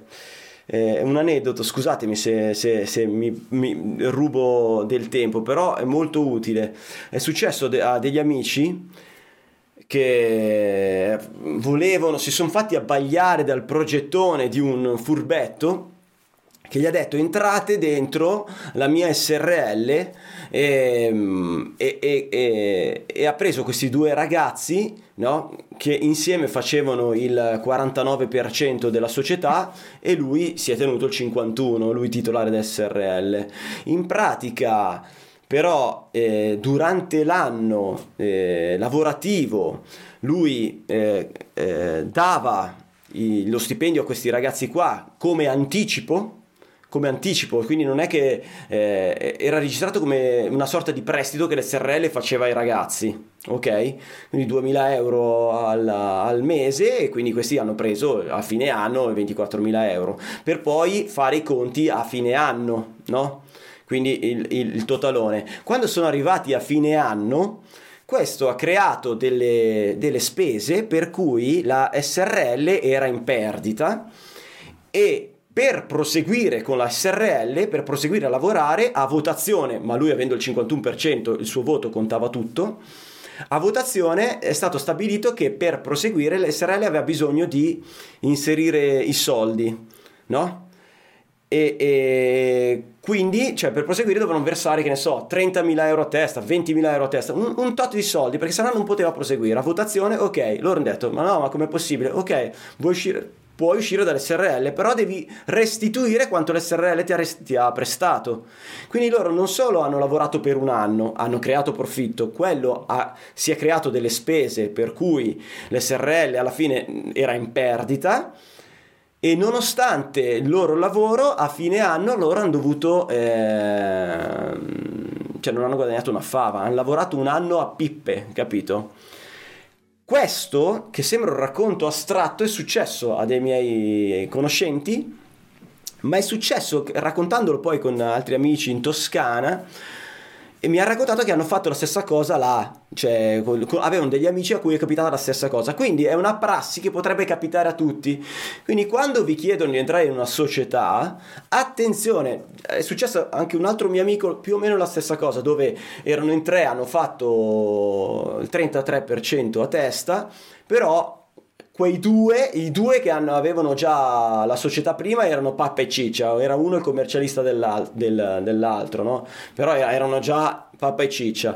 E più o meno è accaduto la stessa cosa. Hanno fatto un contratto dove per contratto chi entrava in società aveva diritto a questo, questo, questo, questo, questo, questo, ma una volta entrati in, in società si fanno le votazioni e ti attacchi alla fava. Il contratto non conta più niente, cioè non- cioè, a quanto pare eh, non conta più nulla quello che è scritto nel contratto perché poi è la società che decide, te fai parte della società, fai la tua votazione, se sei minoranza ti attacchi alla fava. Insomma, questo tipo di truffe pare che sia abbastanza eh, noto, quindi fate balla lurch, ecco, quando vi offrono qualcosa state attenti.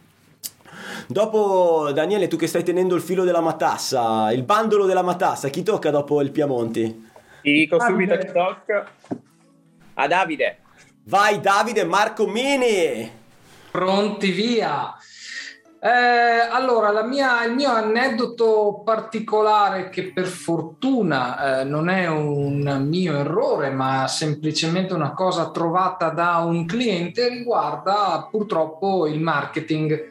Come sapete, io cerco di dividere sempre il marketing sano da quello eh, che io chiamo cattivo, perché nel nostro settore affidare tutto al marketing eh, non è sempre la miglior scelta che può fare il cliente, ovvero è bello comprare una cosa che si vende bene, che ti vendono bene, ma nel nostro settore, ahimè, può eh, ri- rilevarsi controproducente. Nel caso di questo cliente sono andato a verificare un impianto che mi fa "Ah, non funziona, mi sembra che non funzioni più nulla, vado e vi giuro una- un insieme di scatole vuote. C'erano dentro delle batterie da 9 volt nei sensori e dei LED che hanno lampeggiato fino a fine batteria. spettacolo, puro spettacolo. Puro spettacolo. Fine. Questi avevano acquistato per eh, n mila euro, evidentemente una, una cifra vantaggiosa sicuramente, ma eh, niente nel confronto di, di un impianto vero e credevano di aver fatto l'affarone e hanno comperato il mattone di Napoli, no? Eh, Sì. eh, ecco, ho scoperto che il mattone di Napoli si vende anche in provincia di Rovigo, ahimè, eh, però sotto forma di LED, molto più tecnologico del mattone, ma eh, l'utilizzo è lo stesso. Quindi occhio a, a quello che acquistate e soprattutto da chi lo acquistate a questo punto, direi. Sì, decisamente sono d'accordo, mi fai venire in mente anni 80, ricco cliente di eh, San Babila Milano, centrale allarme come eh, avete presente i, eh, i, film di Star Trek, quelli gli originali? Scatola con i LED, tutta una serie di LED che lampeggiano a caso. Ed era tutto finto, milioni di lire, milioni di lire, perché in centro a Milano negli anni 80 un antifurto, un allarme intrusione, lo pagavi milioni di lire, tutto finto. Puro spettacolo, Wow. dei geni, dei geni. Dei geni. E, e accade ancora, accade ancora che ti vengono vendute cose Tutti, gio- tutti i giorni tutti i giorni, accade. tutti i giorni. Una cosa che accade anche che mi è capitata di incontrare rispetto agli allarmi è di chi si compra l'allarme da solo spendendo un delirio di soldi e non lo monta mai. Ti è capitato di vederlo? Clienti che hanno a me sì, clienti con la valigetta con comprato tipo porta a porta, quindi è una roba abbastanza vecchiotta. Proprio ho comprato questo antifurto che è facile da montare, eccetera. Ho pagato un migliaio di euro. Oggi con internet non ne spendi più migliaia di euro, ne spendi meno. Però secondo me capita ancora la stessa cosa, cioè che compro delle robe, poi le guardano in faccia e dicono: Ma che cazzo ci faccio? Oppure le montano malissimo, cioè robe che non funzioneranno praticamente quasi mai. ti accorgi che il ladro ti giri, c'è il ladro che ti tromba la moglie e te dici: Cazzo, forse ho speso male i miei soldi. no, va bene. Oh, ragazzi, eh, il mattone è sempre il mattone. Perché, ma- ma- perché tra l'altro il mattone è di color marrone. e allora tocca a Stefano. Yes. Vai. Allora, un'altra cosa che mi capita spesso, eh, gli installatori mi chiedono se ci sono rischi di sicurezza quando connettono i dispositivi wifi. Eh, io gentilmente li chiamo di dubbia provenienza, anche se immagino che tutti già sappiamo di che cosa parlo, come relè smart o telecamere economiche, quindi Davide già sa qualcosa. ovviamente senza certificazioni, nel senso che trovi soltanto il marchio CE, ma in informatica del marchio CE eh, non me ci faccio proprio nulla. Quindi questo è un argomento molto importante perché al di là del fatto che comunque sia chi installa, perché parlo proprio di installatori, dovrebbe sapere che prodotto è, deve conoscere le policy, dovrebbe conoscere le sue certificazioni, perché ci dovrebbero essere, se no dovresti scartarlo a priori. Eh, su che server gira, magari mi sto spingendo un po' troppo per carità, però un minimo di base dovresti sapere chi è, cosa fa e perché, no? E via dicendo. Questo per poter tutelare il cliente, perché come da una puntata precedente ricordo che chi installa comunque sia c'è una responsabilità di ciò che va a installare in una rete. Uh, prima di tutto, essendo dispositivi IoT e non potendomi fidare ciecamente del produttore, l'installatore dovrebbe strutturare una rete wifi tipo guest, ossia che isoli la rete principale del cliente così da aumentarne la sicurezza in maniera sostanziale, anche non avendo un sistema con firewall. La seconda cosa che tutti tralasciano perché dicono ah, attacco e funziona, è valutare quanti dispositivi si vanno a connettere. Questo perché i, i router domestici, access point hanno dei datasheet dove ti dicono quanti dispositivi al massimo si possono connettere e quanti dispositivi possono gestire al massimo le prestazioni comprendi che se tu colleghi sul tuo routerino domestico, senza far nomi, eh, 15, 20, 30 dispositivi i wifi, al 99% cominci a avere, ah, mi si disconnette, ah, non mi funziona, questo perché quando che già, che ne so, connetti 15 dispositivi, considerando anche il tuo PC, considerando anche l- il tuo telefono, considerando anche l'Apple Watch e via dicendo, arrivi subito a una quantità superiore di quello che l'hardware fisicamente può gestire. Quindi eh, il consiglio è quello di lasciar perdere ovviamente i dispositivi di dubbia provenienza a priori perché comunque sia crea un rischio, a meno che c'hai la certezza che questo rischio non ci sia. In più eh, devi, come dire, eh, devi conoscere anche la struttura, devi fare la solita analisi analisi del, del, contesto installativo, l'analisi del, della sicurezza, cioè devi analizzare cosa e perché lo fai. Questo deve essere come tu, come sempre, come quando che te dici guido, mi metto la cintura, tu sai che devi metterti la cintura per motivi di sicurezza. Lo stesso è per un dispositivo IoT di dubbia o anche serio, devi sapere il contesto con che cosa vai a interagire. Ho non capito. mi voglio dilungare troppo perché sennò ci può restare tre ore a chiacchierare di questo argomento perché è una cosa quotidiana. Se... Ok, scusami. No, no, no, no, no, mi sono fatto, mi lasciato distrarre perché mio figlio dietro di là ha iniziato a urlare, che cavolo, sta... mi sono lasciato distrarre da mio figlio. Tranquillo, va tranquillo. bene, va bene. Quindi, abbiamo... quindi, niente, è soltanto sapere cosa uno va a installare, non puoi buttare tutto a... alla meglio perché dopo stai nella cacca. Ok, non, non, fare le cose a caso e non affidarti a marchi. Beh, io dovessi fare una rete non ne ho la minima idea di di quale, un, quale, sarebbe un marchio a cui affidarmi, eccetera. Mi sa che mi appoggerei a qualcuno che ne sa di più perché non... Sempre. Formarsi sì. o affidarsi a qualcuno che fa per mestiere. Sì. Va bene, formarsi eh, devi proprio sceglierlo di dedicare il tuo tempo alla formazione su quell'argomento per fare magari una rete nella tua vita o due, magari ti affidi. Formarsi fa parte della, di un'attività lavorativa le, sì, se io voglio lavorare, se farlo di mestiere, mi, mi, devo, mi, devo, formare, ma anche il cliente, se, se, è un privato, allora non si forma perché non è la sua attività lavorativa, ma si deve appoggiare a, a certo. chi lo fa per mestiere. Ovvio, certo. l'installatore che vuole comunque sia continuare a fare l'installatore e quindi montarti il giocattolo smart che ti compra il cliente, comunque sia si deve formare e conoscere i pro, e i contro e le, le normative e quant'altro. E Alessio su questo mi può, penso, appoggiare benissimo. Io, io mi giro dall'altra parte, eh? io mi giro, so, mi metto a muro un attimo. Allora, volevo dire, Alessandro, tu fai parte del circolo elettricisti illuminati, c'è proprio una lezione di Stefano in cui parla di tutte queste cose qua, la formazione, meglio di così cosa puoi fare? No, no, certo, certo, cioè, vabbè, ma io sono un privilegiato perché ho investito su, su- sulla mia formazione attraverso il circolo degli illuminati, degli elettricisti illuminati, però non è per tutti così.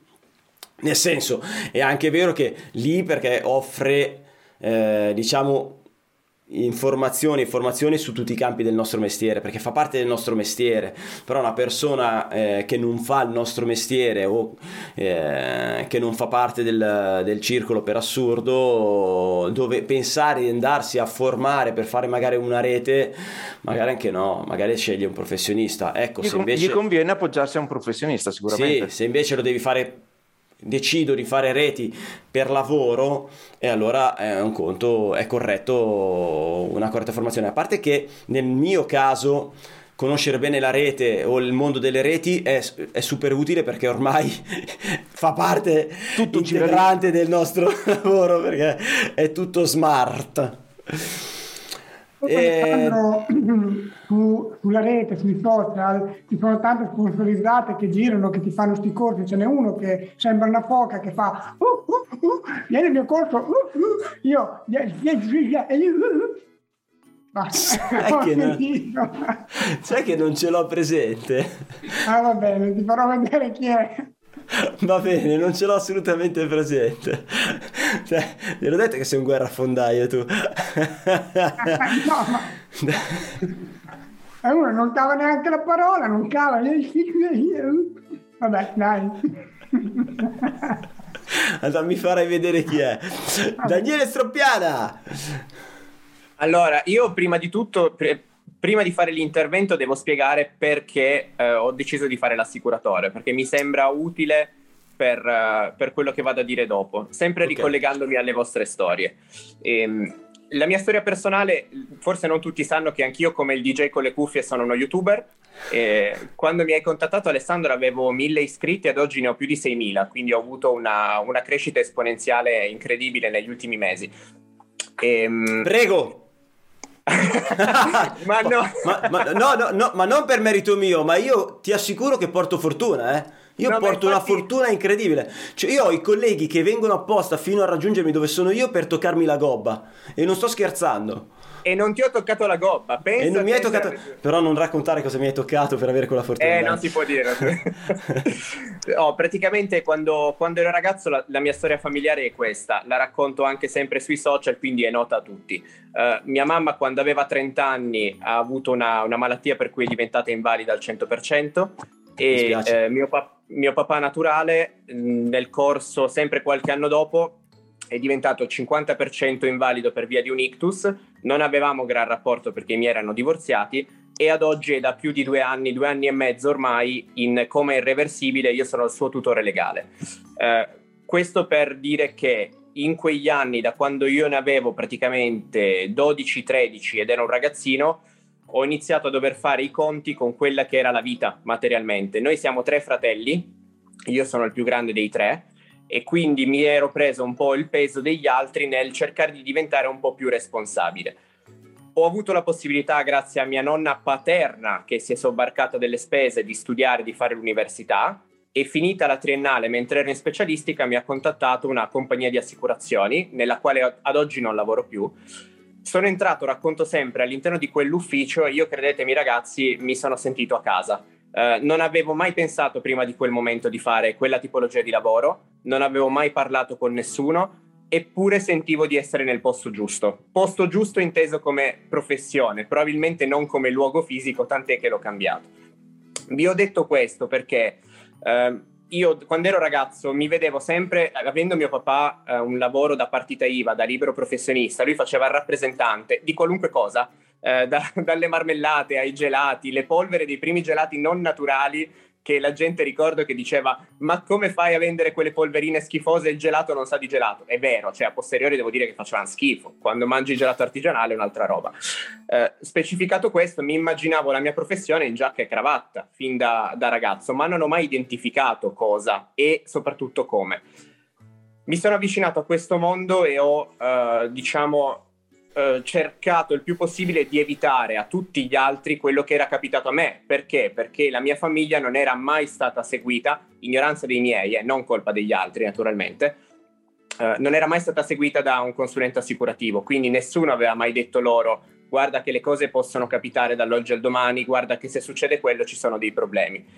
Questo preambolo per collegarmi al discorso societario, dato che avete parlato di aziende e quant'altro, vi racconto un aneddoto uh, di una mia collega. Io seguo le, le risorse commerciali in agenzia dove, dove lavoro e quindi faccio degli affiancamenti con i colleghi e con le colleghe. Questa collega è una signora dolcissima che ha seguito per diversi anni un'azienda di tre fratelli, tre soci, un'impresa dove ognuno di loro faceva tre cose diverse.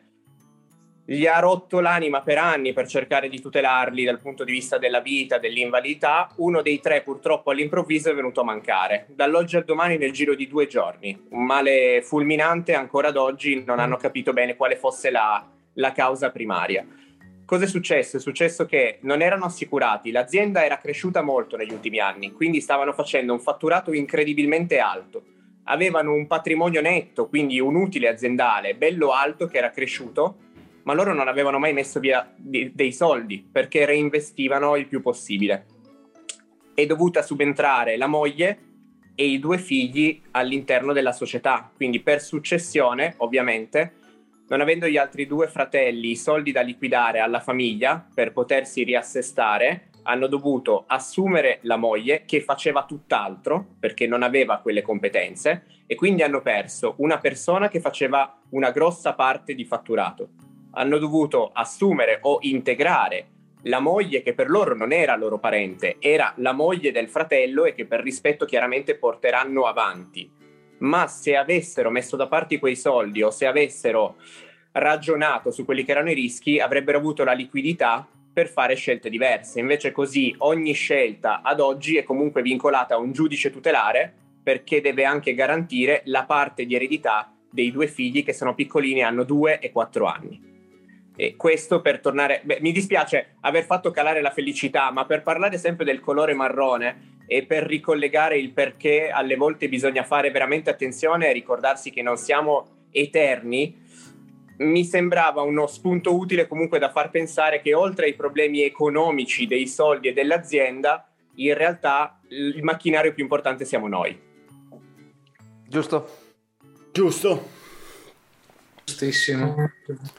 Va bene ragazzi, Certo che concludere così ci, ci, serve, ci, ci, ci serve una trombetta. Ale, se vuoi dico era tutto uno scherzo e, e la chiudiamo in Qualcuno deve scorreggiare. Funziona sempre. No, va bene, va bene, no. Beh, eh, d'altronde devi guardare in faccia anche questi aspetti per accorgerti, per rendertene conto e per, eh, e per proteggerti. D'altronde, vabbè, tutti i racconti che abbiamo fatto sono racconti fondamentalmente anche quelli della... La, certo, non sono finiti in disastro quelli della, della prolunga Potevano. maschio-maschio, potevano decisamente, però il raccontarli, cioè il, io apprezzo il fatto che tu l'abbia raccontato, ma proprio perché questo può aiutare tutti noi e chi ha avuto il coraggio di ascoltare una puntata da un'ora e 37 minuti di questo istante. adesso, adesso, ognuno di noi dice una parola strana e io voglio vedere nel canale Telegram, facciamo, mostriamo, vediamo dov'è il canale Telegram, Telegram, nel canale Telegram di Elettricista Felice accompagnato a questa puntata, quindi andate a cercarvi la puntata, voi dovete cliccate sotto il link di questa puntata e andate a scrivere le parole. Io voglio vedere chi scrive tutte queste parole qua, cioè le parole di ognuno di noi, quindi dovrà scrivere 5 parole.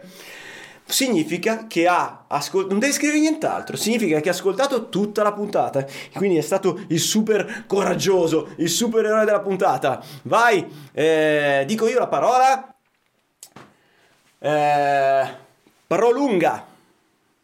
Alessio. Arrone. Davide. Biadesivo. Vai Stefano. Analisi. Quando hai detto anal avevo quasi An- paura. Daniele. Sorprese sorprese. Ok, e allora vediamo in quanti riusciranno, avranno ascoltato questa puntata e scriveranno le 5 parole magiche vivra- e vinceranno potrà capirlo solo chi, gua- chi ha guardato la puntata su YouTube e chi ascolta. Ho fatto un gesto inconfondibile. E adesso prepariamoci al saluto. Intanto vi ringrazio, vi abbraccio come sempre e vi voglio veramente e sinceramente bene. Sia a voi che siete qui esperti, ma anche a voi che state ascoltando o guardando eh, eh, questo, questo fantastico, fantastico progetto, questa puntata 200. Veramente vi voglio bene. Un applauso, un applauso a tutti voi. E detto ciò, prepariamoci alla chiusura come ci ha insegnato il nostro Alessio Piamonti. È questo il gesto da fare al momento giusto. Siete pronti? Siete tutti pronti? Fate, le prove? Fate le prove? No, dall'altra parte, tutti, dal- tutti dall'altra parte. Tutti dall'altra parte, se no lo fate diverso da me. Sì, eh, allora, Danie-. Da- Daniele è giusto, Daniele è giusto, eh, Davide è giusto, Stefano è sbagliato. Così, così Alessio, così, tutti così, tutti così, perfetto, è così, eh? Occhio, eh? Ragazzi, teniamoci in contatto! Elettricista felice. Vai sul sito elettricistafelice.it. Elettricista Felice, il podcast numero uno interamente dedicato agli elettricisti, che puoi guardare su YouTube o ascoltare su Spotify mentre guidi il tuo furgone. E ricordatevi che vi voglio davvero tanto, tanto, tanto bene.